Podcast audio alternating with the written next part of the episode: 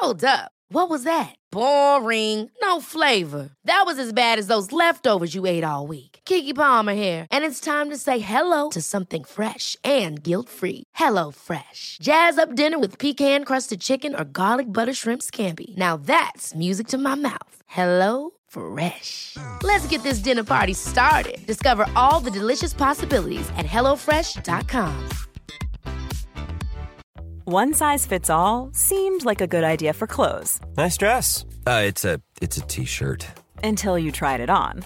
Same goes for your healthcare. That's why United Healthcare offers a variety of flexible, budget friendly coverage for medical, vision, dental, and more. So, whether you're between jobs, coming off a parent's plan, or even missed open enrollment, you can find the plan that fits you best. Find out more about United Healthcare coverage at uh1.com. That's uh1.com.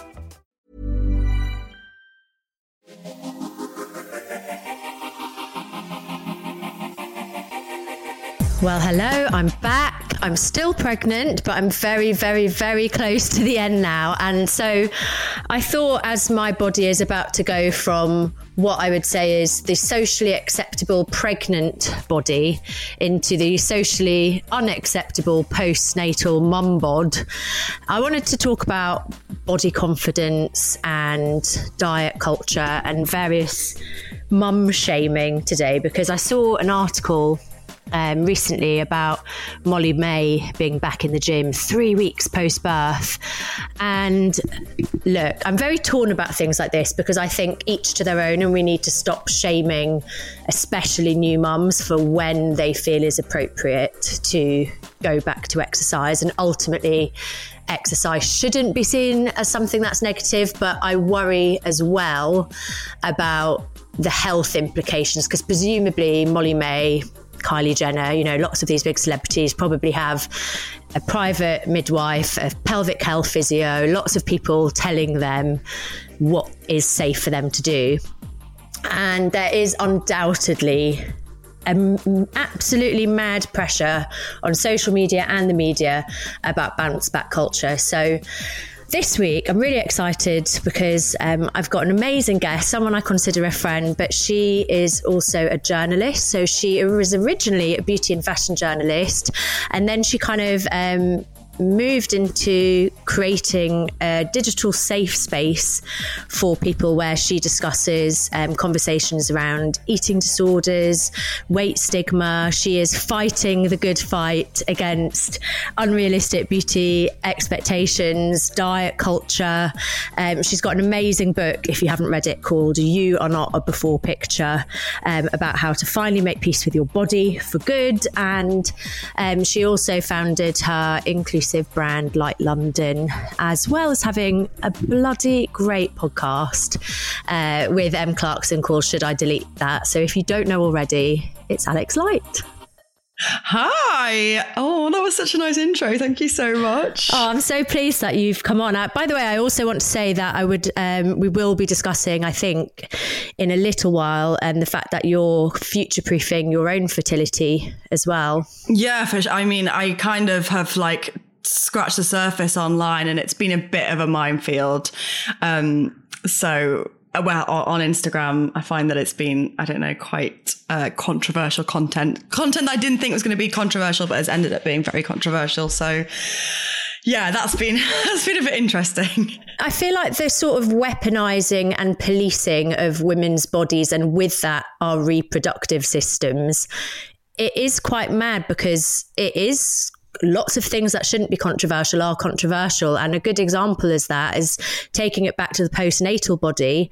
I know lots of friends who whether it's because of genetics, whether it's because of depression, whether it's because of illness, not coping with motherhood, they have just lost a lot of weight very quickly after birth. Not always it, because it's the healthy thing to do, but sometimes just because that's their bodies. And mm. um, they also feel a lot of shame and like they're not good role models in the same way that, you know, people that don't lose the weight are also shamed. So it does feel like as women, often we can't win. It's like often when you see people in the in the social media space or the online space who are really into like body confidence. Maybe they're, um, you know, brilliant plus size influencers. And then if they show any sort of picture or video of themselves exercising, they get shamed. Yeah, yeah. And that's something that I've experienced as well with, you know, I found over lockdown when I I I gained a lot of weight just because I mean a lot of us did stripped of our routines. Um, and you know I showed I showed my body a lot. And then after lockdown I just naturally began very gradually to lose weight. And since I've really struggled with showing my body online, because I know that it will be met with, okay, well, you're just everything you said, it, it didn't mean anything because really you just wanted to be thin. And I think there's not enough room for allowing our bodies, just as we allow them to fluctuate upwards, we allow them to fluctuate downwards as well.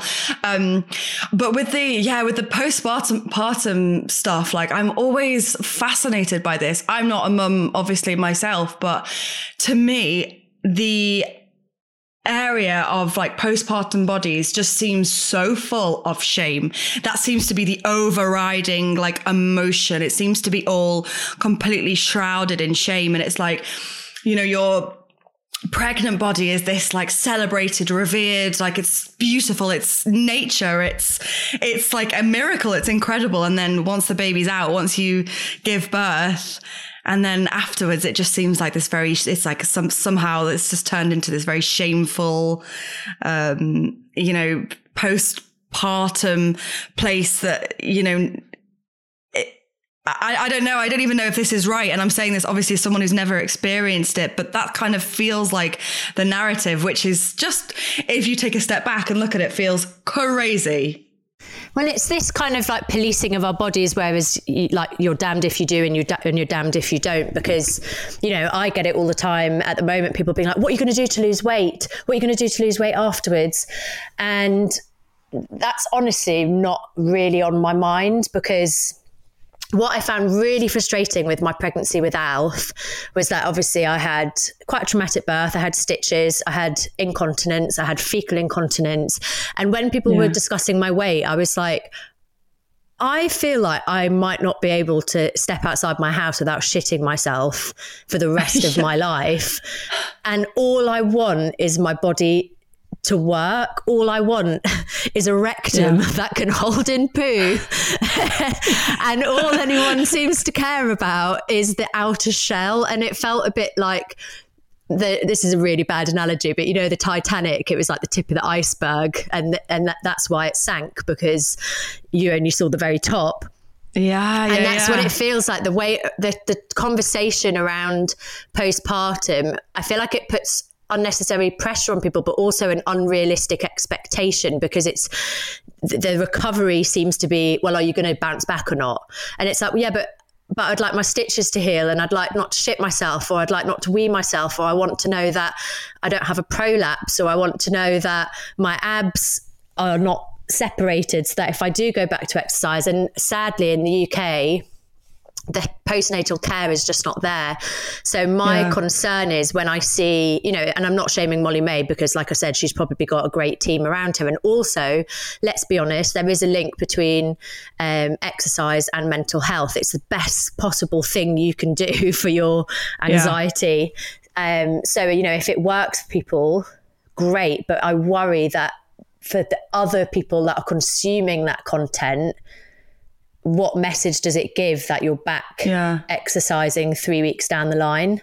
I find this to be a really uh, something really sinister about this preoccupation that we have with weight loss. This absolute obsession is that all the way from oh, you, I've got a stomach bug, so I've lost ten pounds, or but I, I don't know, whatever. I've lost however many amount of pounds, and oh my god, you look amazing. Like that's the reaction, all the way down to on you know the the other end of so many people have said to me, I was battling cancer and I lost a ton of weight and people were telling me how amazing I looked or I was suffering this this grief you know this like life-changing grief and people were just saying to me wow you just look amazing like and it's it's just amazing how weight seems to supersede all of that and how we're in that place and it's so it's just so warped. But yeah with with like Molly-Mae giving birth. I, have, I haven't seen that about her back in the gym. And it's, I, I already know that it will be in a really like positive light, like glorifying, like, wow, isn't she amazing? Oh my God, she's going to have her body back straight away. This is so great.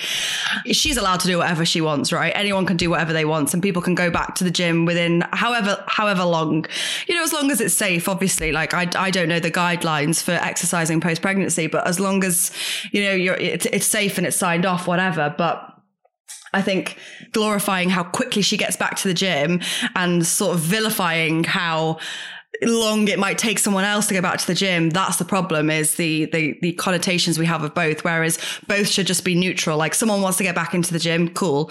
Someone doesn't want to get back into the gym cool. Like it should just have the same weight you know? The, pardon my pun. Yeah i was to say.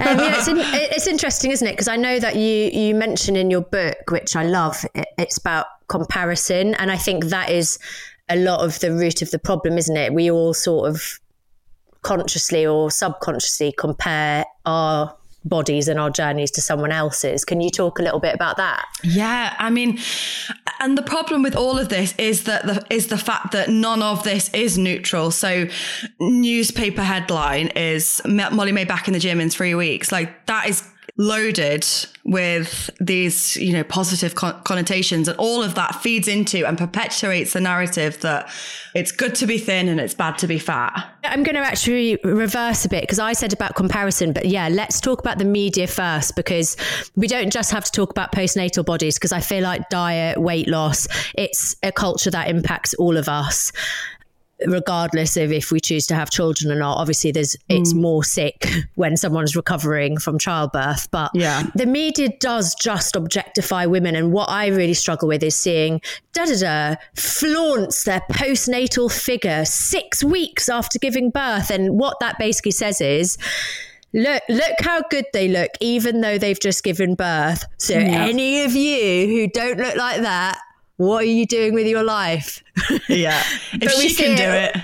Mine's always Ash- Ashley James flaunts her generous cleavage, and I'm like, why is my cleavage generous? Generous. Like, imagine just like giving my nipples, just giving to charity. it's, it's, but we, we, we're exposed to this all the time, aren't we? The media and bodies. Totally. Yeah. And and all of this feeds into that comparison. And the thing is is that like we are hardwired to compare. Humans are hardwired to compare and we're hardwired to compare. And also it's really instilled in us and, and it's all compounded at a very young age through like what grades we get in class. And, you know, we're put in different sets and we're, we're graded on our ability to on, on our athletic prowess and how good we are at sports. So it's always, we're always kind of taught to compare, but then it all gets very heightened when there is so much emphasis on one thing, and that's body size and being thin. And social media massively, uh, you know, intersects with that as well and really make you know it's a breeding background for comparison. We know that about social media and we end up just feeling like we are inadequate it's so hard and it's so hard to, to tackle comparison. A lot of tackling comparison, I believe truly is rooted in self-compassion and it like it requires you to tap into self-compassion and really cultivate self-compassion which is very difficult for us to do because especially like as women and i think being british does have a part to play in it as well. We are not taught self compassion. We're taught that self compassion is indulgent. Got to have compassion for other people, but to have it for ourselves is just indulgent. It's just like, who do you think you are? You know, I, I go as far as to say that I think the root of all of this body image stuff, comparison, body image, everything, the root of it or, the root of to solving it lies with self compassion. Um, and you know obviously dismantling diet culture and the media getting rid of this notion that only one type of beauty is beautiful um, but but self-compassion and realizing that you can't you just cannot compare yourself to someone else. It's such a it's so unfair. Like we are all completely different. Like our DNA is totally different. We have had completely different upbringings. We live in different environments. Our mental health is different. Our physical health is different. Like I could go on. Yeah, whether or not we can afford childcare, that's a big one for like mums. Like, because I I couldn't even get into the gym, even if I'd have wanted to for like the first few months. We talk about like obviously diet culture, and it is so ingrained into us from a young age. So how can we dismantle diet culture? Because there might be women listening being like, that's all very well. I would love to be body confident, but I also do want to lose weight and I do want to go on a diet. And that makes me feel shit because now I feel like I'm a shit feminist. I do want to lose weight. It, does that make me bad? So, how can we sort of like unpick our brains Yeah. to dismantle that sort of diet culture? I mean, first of all, not to sound like a broken record, but like self compassion. You're not a fraud. Like, no one's a fraud. No one's a bad feminist for wanting to lose weight. Our entire lives, we've been literally, we've had like a world screaming at us to lose weight, be thin, be the smallest person of yourself, shrink yourself, take up as little space as possible. So to overnight think, well, fuck it. I'm just going to love my body. Every inch of it. I'm going to stare at myself in the mirror naked. Like I am going to gain, gain weight and be okay with it. It's not realistic.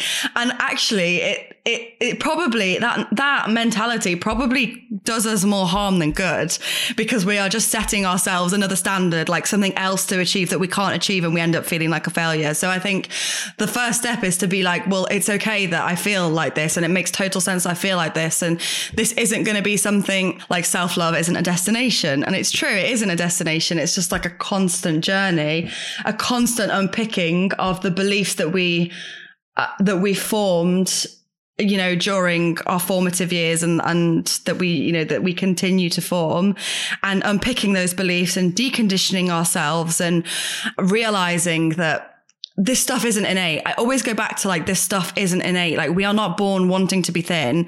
We are not born thinking that thinness is beautiful, it, as is illustrated by places in Africa where um you know, fat is still seen as a sign of wealth and health and fertility and attractiveness, like it's seen as a good thing. It's it's not innate, and it's just it's diet culture, and we've just been, you know, we've just been conditioned, and I think it's really powerful to know that just as conditioning is possible, so is deconditioning, and we can get there. But it just takes a lot of time and a lot of work and a lot of being super kind to yourself and realizing that yes, you probably will still want to lose weight, and that's totally okay. But if you can just keep on questioning why you want to lose weight, keep on, make sure you just keep on challenging yourself and try to get down to the bottom of, well, why do I want to lose weight? Because eventually that might lead you down to a place where you realize, oh, maybe it's, maybe this isn't actually what I need or what I want. Maybe the problem isn't with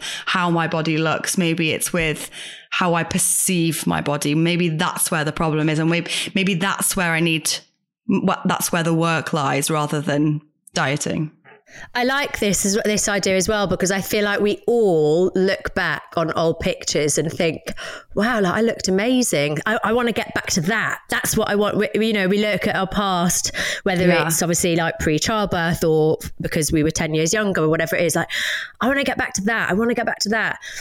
But the problem is, we didn't like our bodies. I bet none of us at that time, at that picture we were looking back at, were like really like, God, I'm fucking beautiful right now. Like, I, I, I look back at, um, I remember like going to Barry's boot camp like a few times a week. I loved it. But I remember thinking, God, I should go more because like, I never felt comfortable wearing crop tops because I was like, I just don't have that figure. I look, but I literally had a six pack, but I didn't see it. And I kept Yeah. like pinching my the side of my waist, being like, oh, like, and maybe I need to up my Barry like Barry's so that I can have that body where I can wear whatever I want. And I, I had the body, but my mind didn't believe that I had the body. Yeah. And isn't that like, isn't that so cool that you can look back and see that and realize that, okay, it really isn't about how my body looks. Because I can look back and say, I had the body that actually I was desiring at the time, but I didn't think I, but my body image was still really bad. Like I still felt so bad about my body. Like that is such good proof that it's not about how our body looks. I find that like so powerful. I was going to say, I actually have it with my face. It's so weird. And uh, especially because obviously pregnant, you can't get Botox or anything. But I really and I, I hate myself for it and I put so much pressure on myself, but I hate the fact that I can see myself aging and it's ridiculous. Yeah. And I know it is. And I know that we live in this age of society and I should embrace aging and age is a privilege. But because of all of those things, it's like looking in the in the mirror being like, I'm enough, I should love my body when you don't. And it's like yeah. even when I look back at pictures from three weeks ago that I was like, oh, I'm not going to post that because I look disgusting. I'm like, God, I look really nice there. My skin looks amazing. And I try to like adopt that when I look at current pictures of myself and I'm like, no, I look fucking disgusting. I'm not posting it. but it shows that it's our mind, isn't it? It's yeah. our mind. Yeah, but but I I feel like that is such a good step in like eventually getting there. Like when we can recognize it, I think that's like such a cool thing. And something else that I always I always cite as one of those like like light bulb moments as well is I remember seeing a girl, a woman who looked like me, similar shape and size to me, very, very similar. And I remember looking at her and my first thought was, she looks great. And then my second thought was, well, hang on. If I think she looks great and she, her body is super similar to mine, why do I think, why am I, why am I so disgusted by my, myself? Like, why can't I apply my thinking of her to me. And then I was like, there is no difference. There is no difference. It's just how I perceive myself compared to others. And I'm just, I'm, I, I, I always, I always come back to that as such a, a cool example of like, God, it really, it, yeah, it's not about my body. It's my mind. I always think this as well because you know you mentioned deconditioning. So how can we decondition ourselves? Obviously, it's a slow, long process, but for me, it was mm. following loads of different. Um, women of different shapes and sizes and ethnicities on social media because then instead of you know, I remember the day that I used to have Emily Ratter, can never say her surname, Emily Ratajkowski. Ratajkowski? Yeah, I think so. I used to have her body as my screensaver on my phone as like my fitspiration. And it's like, right. I would never have her body. Like, we don't have the same body type. So all I'm doing is make like making myself miserable. It's like you know it's like me saying i want tommy's body like unless i have surgery. It's not it's not gonna happen. Right. and but once i started like following loads of different people i stopped seeing beauty or a body type as one type of you know sexiness being one type of unachievable thing. And actually now like my example is i love being on like the beach. I mean i love being on the beach full stop but i love seeing like all these different bodies on the beach. And i think like wow she's so beautiful. I love her hips. She's so beautiful. I love her dimples. Like, i fucking yeah. love dimples under bums and like on legs you know like basically like little cellulite.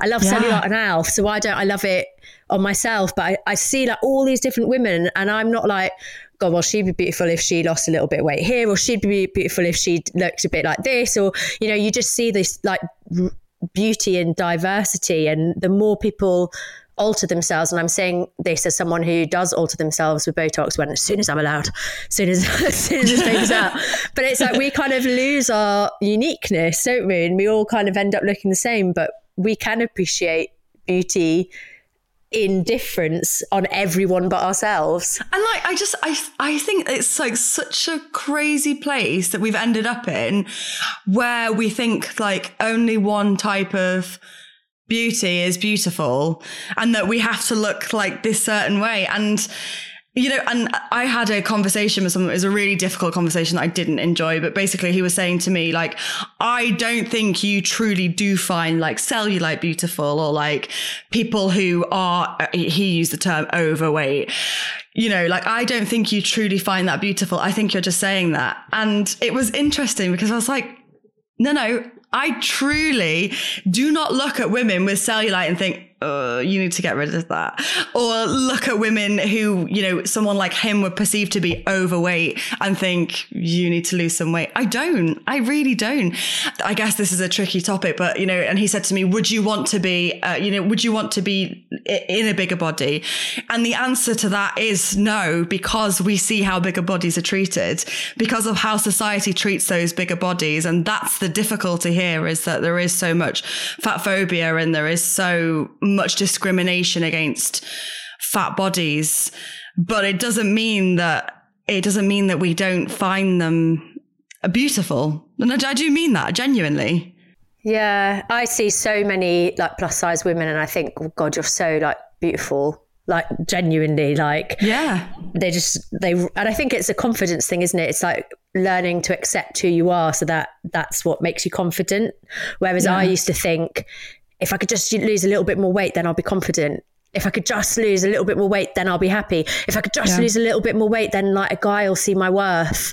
But actually, all these like bros that you see online now who are like, if my wife, if, I, if my wife has a baby and she puts on Oh, weight, don't. and it's like, dude, what do you think is going to happen when your wife ages 10, 15, 20 years? Like, you're probably going to trade her in for an 18 year old girl because that is your mentality. And that is not an us problem. That is very much a you problem. Yeah, But and also, he's going to put on weight. Look at yourself. He's going to put on weight. Like it's it's like it's normal. Bodies fluctuate. Like unless you want a robot, that's going to happen. Like bodies are going to look completely different as you go throughout life. And God, they're just idiots. Oh my God, men with So- microphones. yeah, get rid of them. All men and all microphones. yeah.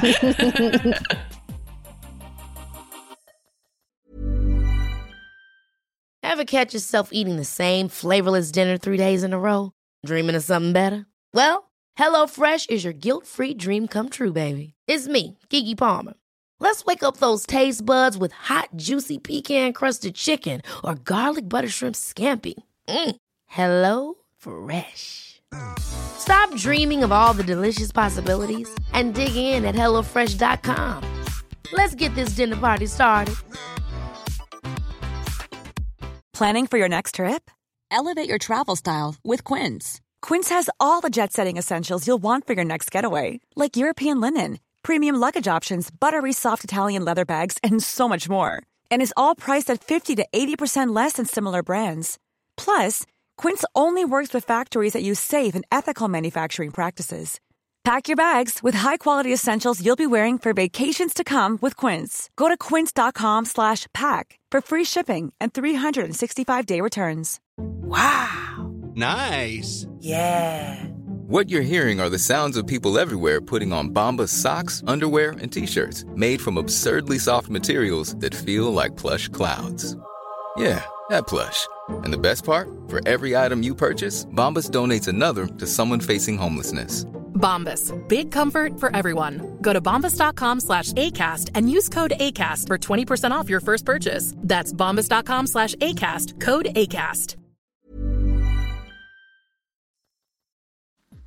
obviously knowing you and reading your book and following your line, that you started dieting um, from a very young age i think around 11 12 Yeah. what's your experience with diets and which ones work or basically i want you to say i want you to say that they don't work but i don't know how to lead the question Diets, oh my God, diets do not work. And we have like anecdotal evidence for this and we have like proper evidence for this.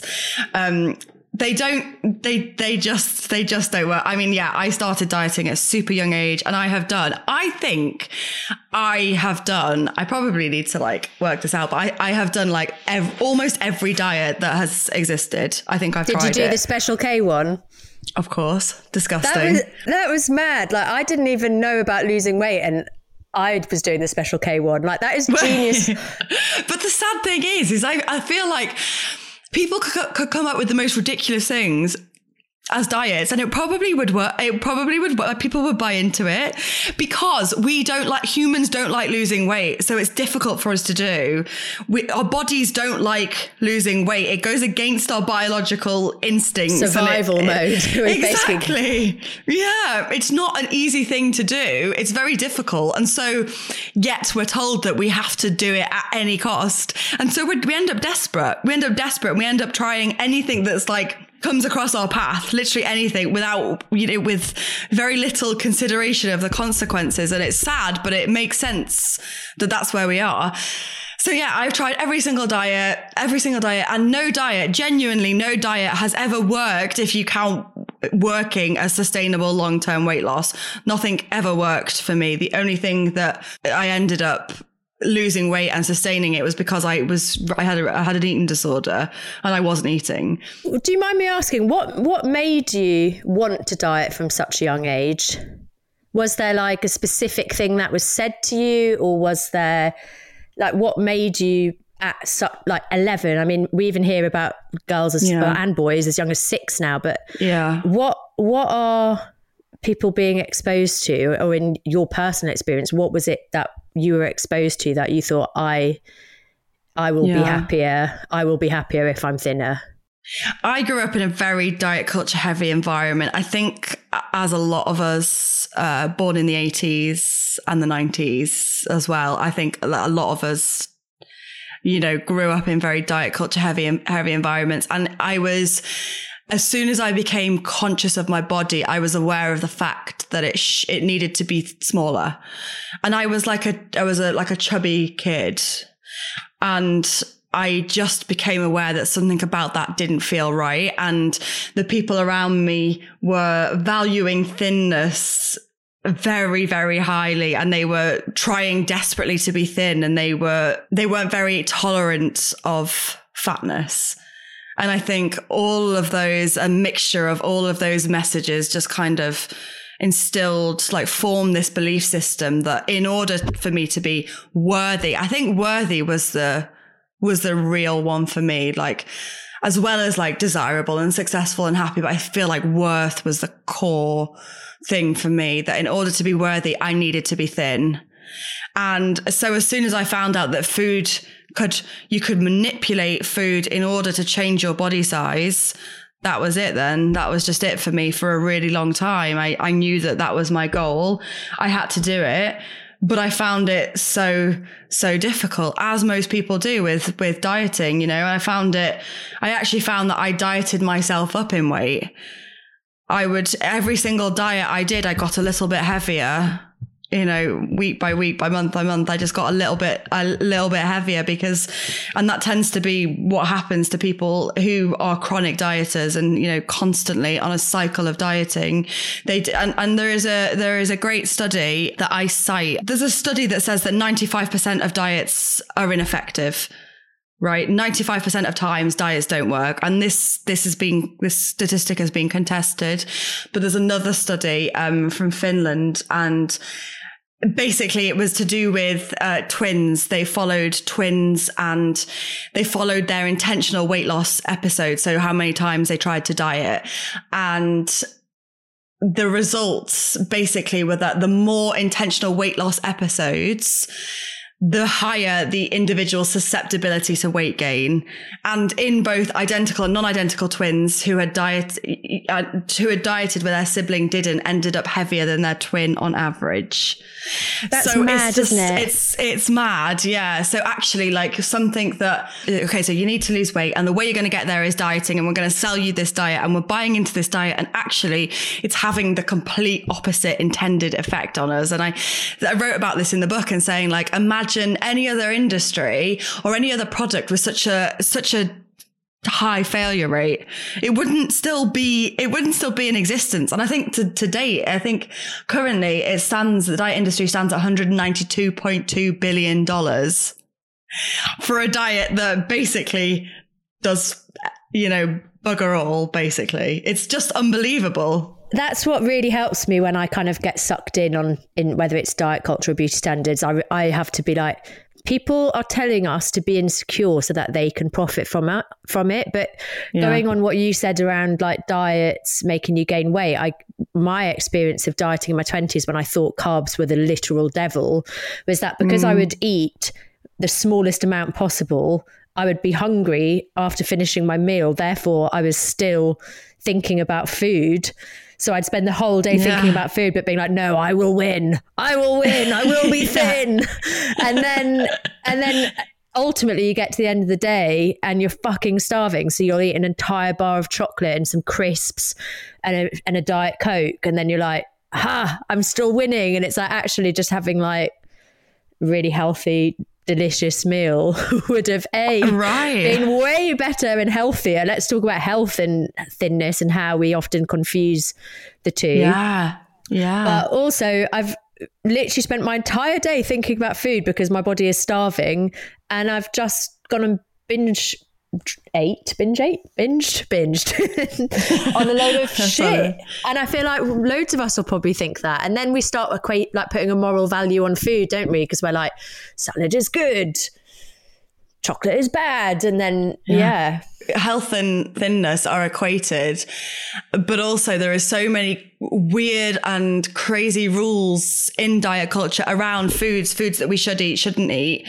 that we end up having this massive distrust of ourselves and our own bodies and of food. And do you know, it was actually recently when I was recording with Em for the podcast and she brought in a banana to do this. She brought in some bananas to do this, this trick with me about pulling a banana. And so we did it. And then I was like, oh, oh, I might as well eat the banana.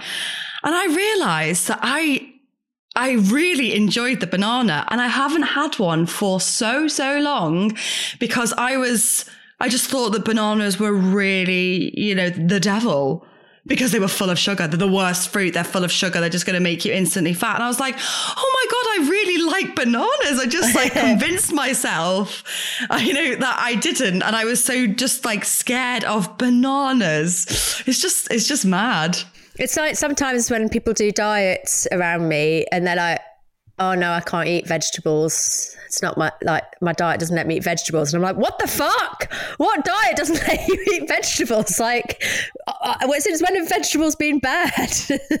Well, it's like with the Atkins diet. I, the Atkins diet I used to come back to a lot. I don't. I don't know why. I don't know. I think like when we were growing up, Atkins like low carb was like all the rage, and I was just convinced. And I watched documentaries. People were like, "It's the best thing ever." I, you know, weight loss sustainable, blah blah blah. So I'd always go back to Atkins, and you don't, you, you know, at least on the two, I guess the first two week of Atkins is like no vegetables allowed, and I wouldn't eat any vegetables, and I would be eating double cream double cream, like blocks of cheese, like just like gnawing on blocks of cheese, pure meat, only meat and no vegetables. Obviously, no fruit, no fruit, no way. Obviously, that's like absolute an absolute no no.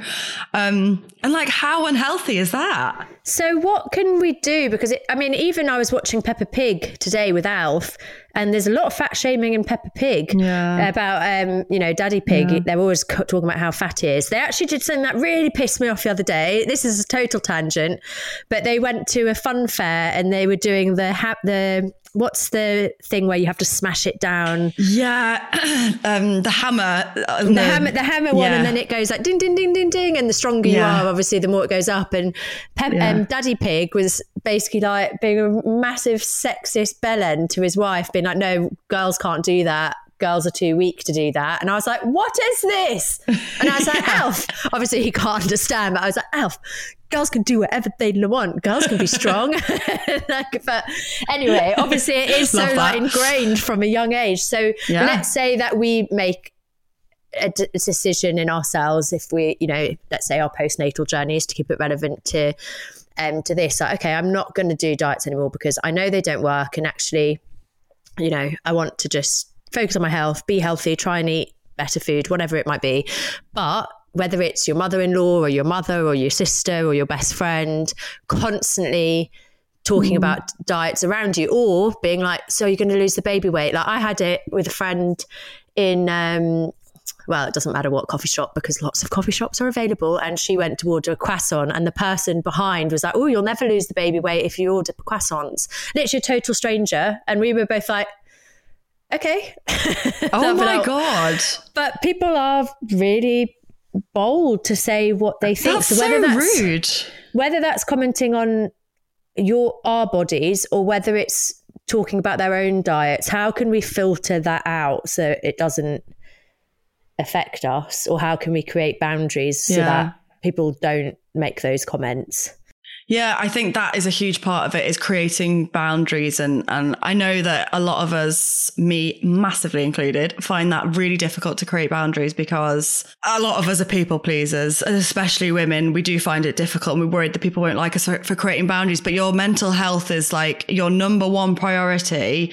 And if you know that you're going to feel constantly triggered and constantly drawn into uh, dieting and weight loss because of people mentioning how your body looks or mentioning weight, you just have to put those boundaries in place. And there is a super nice way of doing it. Like you can be so kind and and you can be inviting as well when you're doing it rather than saying like you do this and it hurts me you can say like I actually don't want to focus on on my weight and my body and I'd love if you could help me in doing this by you know not bringing up weight and not bringing up body. I'd love if you could support me. So you're kind of like inviting people in to help you rather than saying you've done something wrong I need you to stop which I think is often can be taken quite badly and people can get defensive. So I think there's a really great way of doing it. And I think it's so I mean ultimately we can't completely filter out diet chat and diet talk.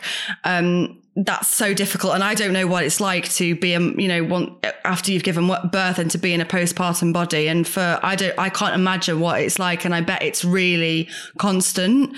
I bet the talk of weight and diet is really constant. And aside from putting in boundaries, you can just, I, I feel like being as strong as you can in your core beliefs of what what is healthy for you, what feels good for you, what feels right for you. I think if you can, you can have that, that foundation, then you can always go back to that. I find that with whenever I feel, you know, I guess like triggered and, you know, people around me are like, um, like idolizing this person who's super thin. And I start, you know, leaning, like falling back into that mindset of, oh God, maybe I need to like lose some weight. Maybe I do need to be thin again. And I always go back to, what is what is healthy for me what what is right for me and what is like true to myself just to be really cheesy about it and i know that that's the way, you know, pr- pretty much the way that I'm living right now, where I, I, have a good relationship with food. I have a, I have a, um, a relationship with exercise that's a work in progress, but way healthier than it used to be. And I look after my body and my mind, which is what I was not doing when I was thin. So I always go back to that. And I think the, the more you can strengthen that foundation and that core and, and strengthen your beliefs, which is by, you know, researching diet culture and doing, you know, work on your body image, then you're building up this armor. So everyone get Alex's book. It's called You Are Not a Before Picture. I've actually got it here. Oh, thank you. Genuinely, it is a really good one for what we'd say deconditioning. Yeah, I, I, I think, I, I think so. I hope so. but like, the more you can learn about this stuff, the better.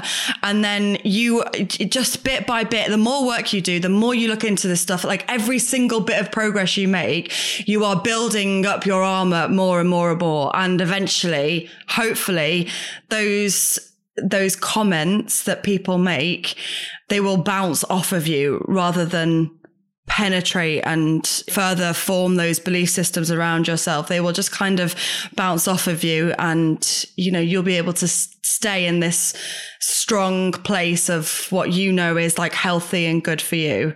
Does that make sense? I always think when I get sucked in, especially to comparing my postnatal body with whoever it might be, whether like let's say Emrata, who yeah essentially gave birth and a week later looked exactly how she did before giving birth. Um, I always think this is probably like it's not it's not even meant to be bitchy, but I always think, yeah, but she might also be shitting herself. But yeah, it's so yeah, yeah. silly because it's like because it it's not just about how her body looks; it's about what is going on in the recovery, and it always helps me like snap back out of comparing because it's like, yeah, yeah, she might she might look like that, but she might have postnatal depression. Yeah, she might look like that, but she might also be shitting herself. she might look like that, right. but she also, you know, not that I want people to struggle I don't want anyone to struggle. I don't want anyone ever to have to shit themselves after birth, but it just makes me think that tip of the iceberg thing of like it doesn't really matter how their bodies look are they functioning and are, is their mental health okay? And you know even going back to Molly-Mae like i almost feel a bit sad for her that she feels mm. like she's under so much scrutiny. And i think she made a comment about how you know her bum she needs to tone up her bum. And it's almost like oh isn't that so sad that diet culture has got her so badly that three yeah. weeks after birth she's worrying about her bum and it's not a judgment because i'm sure loads of people yeah. even listening will in the same way that i yeah.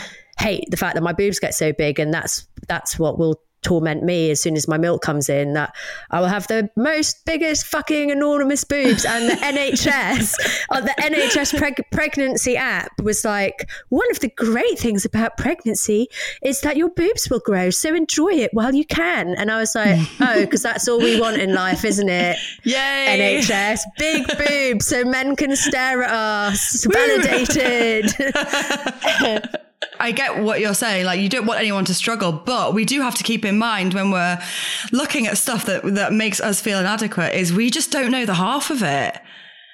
You Mm. can't. You can't know. You you just you just don't have any clue when you see a picture on social media or like see yeah when you see this like snapback a story you just we just don't have a clue. We don't know the half of it. And i think we just do have to be really like gentle and also careful with the content that we consume. And, and again like speaking as someone who hasn't given birth like and i don't want to sound patronizing because i've never experienced it but like i think it i think it would be more crucial at that time more than ever to really be careful with what you're consuming and really protect yourself in that time when you are feeling vulnerable and and I don't know like hormones are raging and you're dealing with you know it, life is very I imagine extremely intense at that at that point and your body has changed so much. And I do think it's really important to protect yourself as much as possible in that time and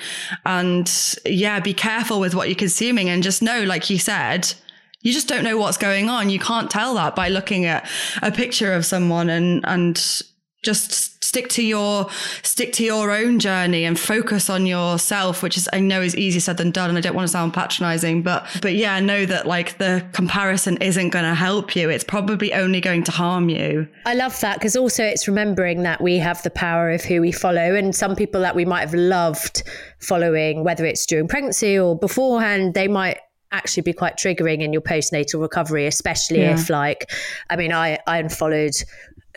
As if they're going to care about this, but I unfollowed all the Kardashians and the Jenners because I was like, I just don't like is as much as I admire them as businesswomen, and obviously I don't wish them any harm.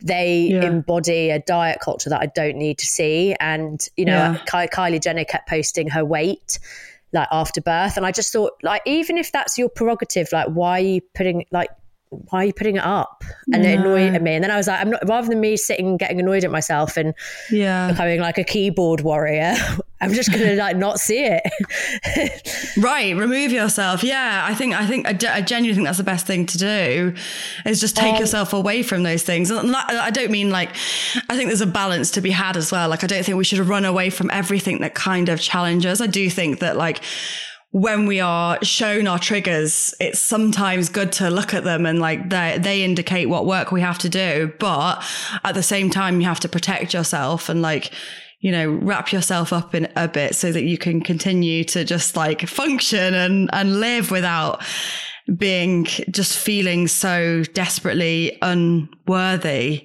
you're in a unique position in that you're recently married and everyone is making the assumption that you're doing it because you can't conceive and you want children now Right. Yeah. And I, and I, I've been, I've been like incredibly honest about this whole thing. I, I don't think I really considered it before I started talking about it. Like I'm a, I feel like we're quite similar. Like I just kind of share and I don't really, I'm, a, I'm an open book, you know, and I don't really keep much back to myself, not intentionally. It's just the way I am. Um, so I started talking about it. I think, I think probably without truly realizing how sensitive a topic it is and how emotive it is for a lot of people.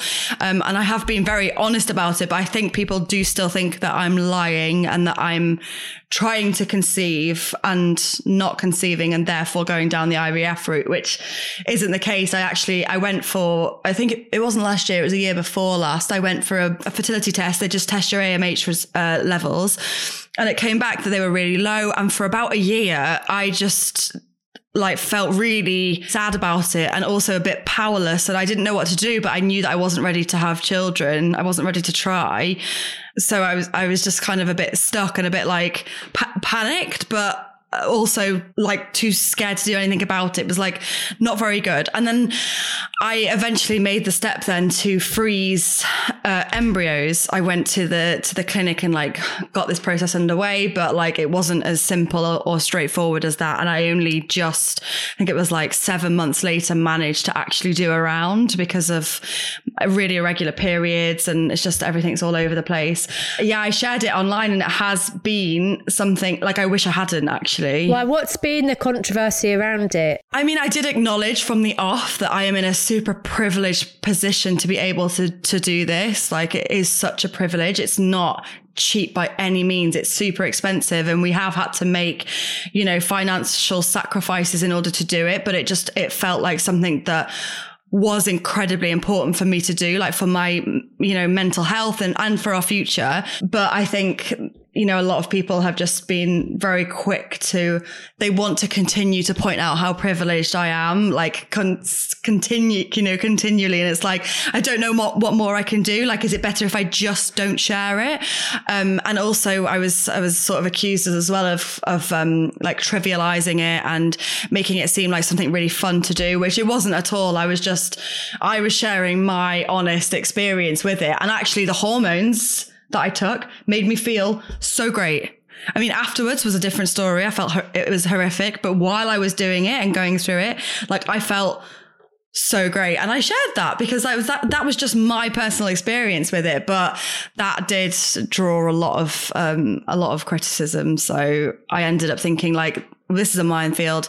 I didn't realize and I, I wish I hadn't gone there.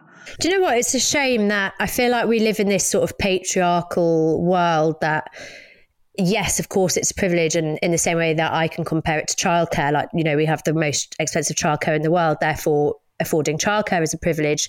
But we shouldn't ever like weaponize that against women because actually we should fight for the fact that, you know, future proofing fertility or IVF um, mm. for whatever reason that you need or want to do it, it shouldn't be a privilege. Like we should be fighting for the government yeah. to make it affordable. Yeah. We should be fighting for childcare to be affordable. And I find mm. that it seems to be an attack that happens to women a lot more than men. And I, I know that, you know, of mm. course, when you're putting your life online, people are always going to have lots to say, but I find it astonishing that men can like post pictures in fast cars and Rolexes and, you know, that kind of like male yeah. lifestyle. And no one's like, oh, that must be nice. How privileged that you can afford that. But yeah, I, I get it a lot. I bought myself, um, a ring and I got a lot of like, oh, well, it, it, must be nice. And it's like, well, I did make a sacrifice, but also like I never got married. So in my head, I'm like,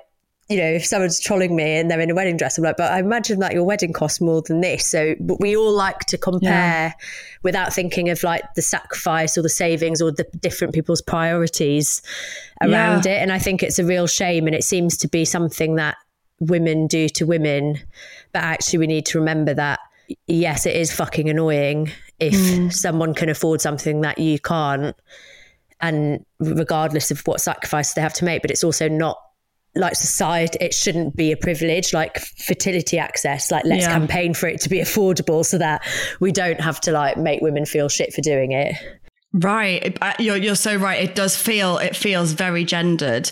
And ultimately, like my instinct is to justify it, but ultimately we shouldn't have to justify it. Like we can spend our money on whatever we want to spend our money on. And yes, I'm very lucky to be able to afford this, which I do think should be available to everyone. But it was something that was important to me. So, but I agree with you. It feel it does feel very gendered. I don't think I think if Dave had an Instagram account, Dave, my husband, had an Instagram ha- account, and he was like posting about his wife, you know, or, or us because it's us as well. It's embryos. It's us freezing embryos. I don't think people would give a damn. Yeah, but that's another thing, isn't it? It's like, yeah, women have to go through it, but it's it's it can also be a male I don't want to say issue, but you know, like the fertility yeah. is always put on the women, but it right. could be because of the man. And I actually know some people that went through IVF because, and anyway, does that, that, that doesn't even make a difference yeah. to the.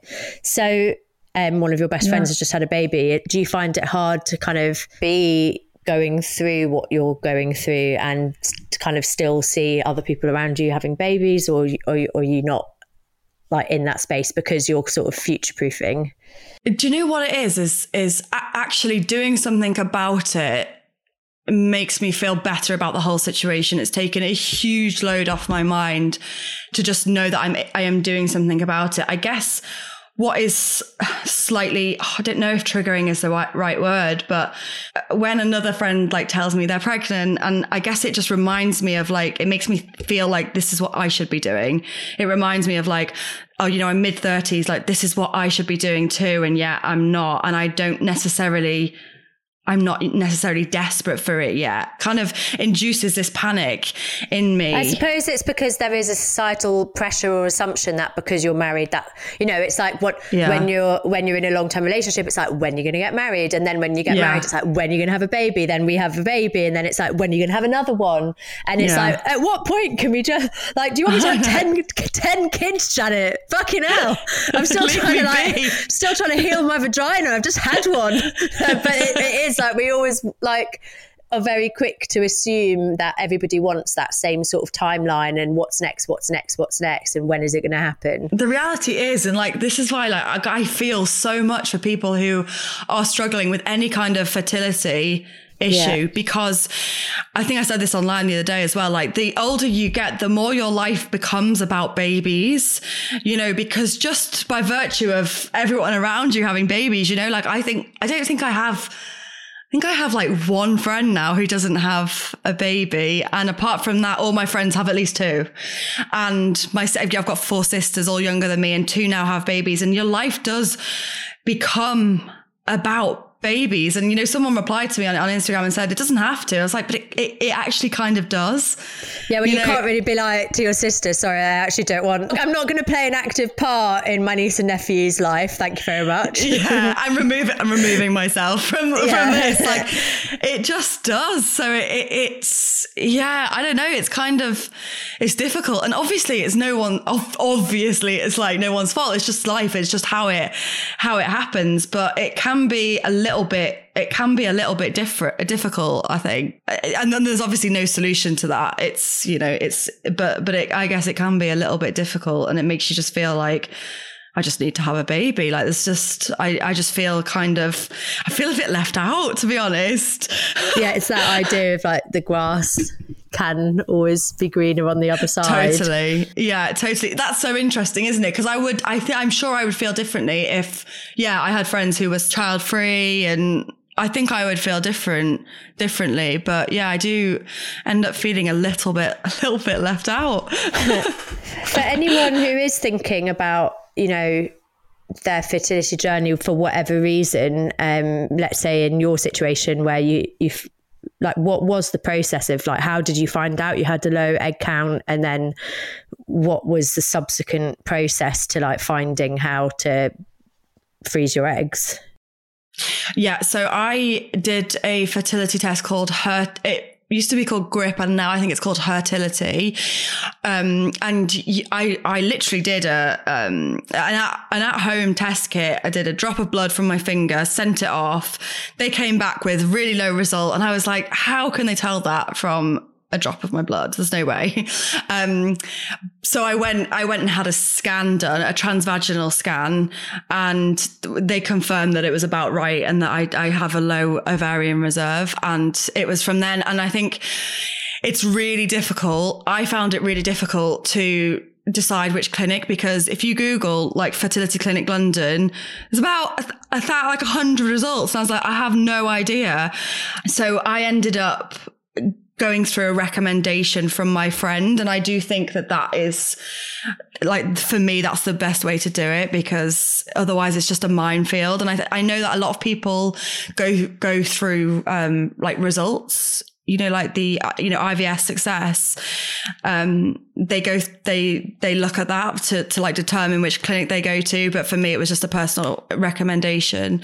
Um, and it's worked out really well. They've been brilliant. Uh, and yeah, I mean, I personally, everyone has a different experience. And I think Sophie Paulie, who was on your podcast, um, and I followed her because of your podcast. Actually, I followed her and I messaged her because I was having mine done at this. I was I was doing a cycle at the same uh, when your episode came out, um, and I think she had a really she did not have a positive experience with it at all. Yeah, I think she went through three rounds and didn't get. I think she didn't get many eggs. Which is horrific. Like to go through to go through all of that to go through the expense like it's so expensive to go through the expense to put your body through it to put your mind through it and to get you know really a, a low result is really um it's it's just it's brutal. For, for me it's been a really positive experience. And for anyone who is anyone who is feeling powerless i guess about fertility in their future like it's such a an amazing way to take the power back into your own hands like to to to use a really cheesy word like so empowering. I've i've found the experience like so empowering and so i would recommend it to other people but obviously everyone's experience is different and i know that it can be really brutal for some people. Oh, well, I would just say to you, not that you've asked for any advice, but like, don't get sucked into the pressure of societal timelines because ultimately, yeah. I mean, if you do decide to have a child, uh, like, obviously I hope everything goes well, but I feel like yeah. there's no, it's a bad decision to do anything because other people think that you should be doing it. Yeah, it's got to be on your own time. And I think I do know that ultimately. A lot of pressure, a lot of pressure. Alex, thank you so much for coming to chat. Oh. I'm so desperate for a wee my baby's oh my like God, moved okay. onto my bladder, but a very abrupt ending. But thank you for obviously touching on on your own um, IVF journey and obviously talking all about diet culture, especially because I know that as much as I try to resist, I will get sucked into moments of self loathing. But thank you so much. And um, yeah, I'll chat to you oh, soon. Thank you so much for having me. I've loved chatting you. to you as always. Oh, I could talk to Alex for ages and ages. She's honestly like a fountain of knowledge around diet culture. Um, and my email that I'm going to read out this week is from Sandra because it kind of touches on diet culture as well. So she said, Hey, Ashley, loving the podcast and the content you post on your Instagram. Thank you. It's so refreshing seeing you being so open about body changes because all our bodies change all of the time and it's normal word. I wanted to get in touch as I was looking through some old photos from when I was around 20. I think I look amazing, but I remember when it was taken, I was feeling awful about myself. I have two little girls at the moment and know you are about to have your little girl. I don't even want my girls to feel this way about themselves, but it's so hard to shield them from the perfect body mindset. I feel like it's everywhere you look. Do you have any plans to keep your girl loving their body to avoid them being sucked into this diet culture? I know it's hard as it's everywhere, but I don't want them to get sucked in like I was. Best best of luck with your C section. Love, Sandra. So, interestingly, yeah, I, I think Alex sort of touched on it, but it's, you know, she alluded to growing up in a diet culture heavy household. And I think it's just us being so mindful. And I'd say it's not just around our daughters, it's also around our sons, not only because there is um, increasing sort of body image issues around um, young boys, especially with that sort of like Love Island gym bro body, but also because they're listening to the way that a woman talks about herself and therefore shaping opinions and views on how a woman's body should be looked, which obviously will play into how they respect and treat women in the future or what they think is acceptable for a woman's body. Um, so I think, like from my end, it's just making sure that I talk really positively about bodies or not talk about them at all. So, you know, I'm not going to be like, oh you're so pretty or look how long your legs are like you you know like kind of reinforcing that to be to be good you have to have long legs or like oh you're like I remember when I was growing up it was always um, not necessarily my mum but like even my mum's friends being like oh look how much you're eating you're so lucky when you get to my age you won't be able to eat that moment on the lips lifetime on the hips and I remember getting into my 20s thinking well at what age will I not be able to eat the food that I want. And so I feel like I started dieting because I felt like I should, because I, you know, oh, well, I must be at that age now where things will stick. Um, so yeah, I think it's always enforcing that there's more than their bodies and the way they look, but also just being kind about yourself and about the way in which you speak about other people around them. So not being, you know, gossiping with your mates of like, oh my God, have you seen so and so, whether it's a postnatal body or a woman, or you know, like just being judgmental about the way in which they look, um, and also, I guess having conversations. So, for example, if I had a teenager now and she was really into Love Island, I guess it would be like, "What do you think about the body shapes on Love Island?" Um, you know, or like making sure that they're following different, exposed to different body shapes. I, I know like Disney are starting to do much better bringing out um, sort of like more plus size Disney princess characters and films. So yeah, I think it's that's a bit waffly, but number one, being mindful of what you say around them about yourself, them, and other women, and number two, having open conversation with them around things that you see that might not be okay. I'm sure I did a really good podcast episode with Molly Forbes. Um, so if you if you flick back and go to that because she's doing amazing work um, around trying to improve body image within children and schools, and I talked about it also um, in the context of having conversations with children around um, like sexual consent with La La La. Let me explain. So they could be two good podcast episodes to listen to as well. So, um, yeah, if you have any questions or comments from today, then obviously you can email like Sandra did at askmumsthewordpod at gmail.com. Um, you can leave a review on Apple Podcasts if that's where you listen, which is great because obviously it means more people get to find me. Or you can get in touch on WhatsApp where you can send a voice message. It's free. You can do it anonymously if you want. And the number is 075 999 537 and I'll be back with another episode, hopefully, unless I have given birth. Same time, same place next week.